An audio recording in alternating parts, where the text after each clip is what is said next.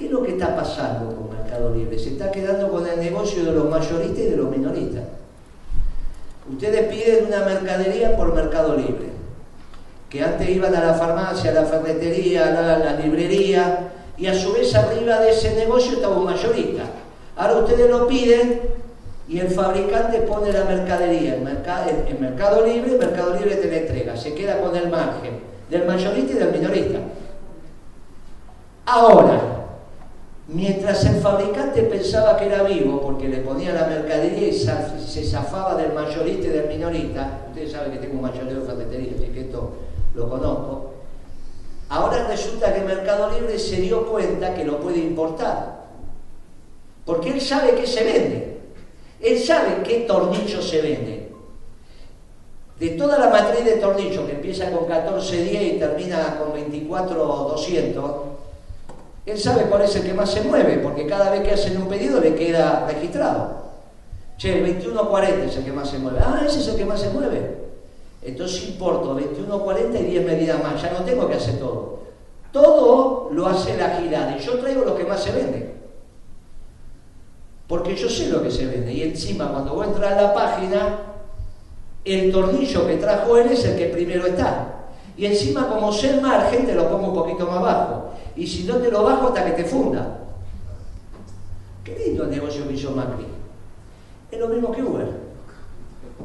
Y me vienen a explicar que no se puede ordenar. Bueno, una de las cosas que vamos a hacer en la Cámara de Diputados es ordenar esto, porque es más el trabajo que pierdo que el trabajo que gano.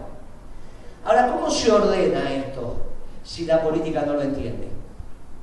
Por eso este directo es muy importante. Vos lo estás grabando, lo vas a poner, y yo le digo, estos muchachos que hacen política no, no saben esto. Ustedes sí porque lo viven, pero no lo saben, no saben ni cómo funciona el mercado libre.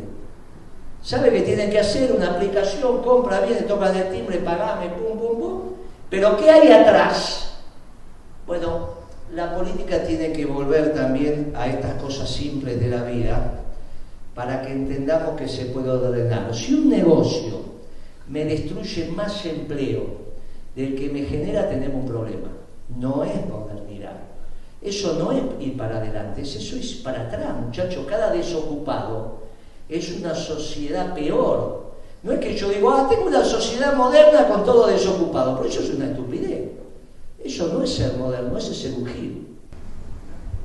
Nosotros tenemos que construir un país que genere empleo. Y con esto de las plataformas, por eso me tomé estos 10 minutos para, o 20 para hablar, tenemos que regularlas de una manera que maximicen la generación de empleo, no que me destruya. En eso entra Uber. Es perfectamente regulable. Es falso que no se pueda regular. Todo se puede regular. Tenemos que ordenar ese tema. Y la verdad que nosotros pensamos, como dijo la compañera, que somos negro y amarillo, porque tiene que haber una tradición. Eso no significa que ustedes no van a tener su propia aplicación, porque de hecho la deben tener. Y si no la tienen, ya la van a tener. Se debe llamar abasto.com, qué sé yo, le van a inventar una historia, pero no importa.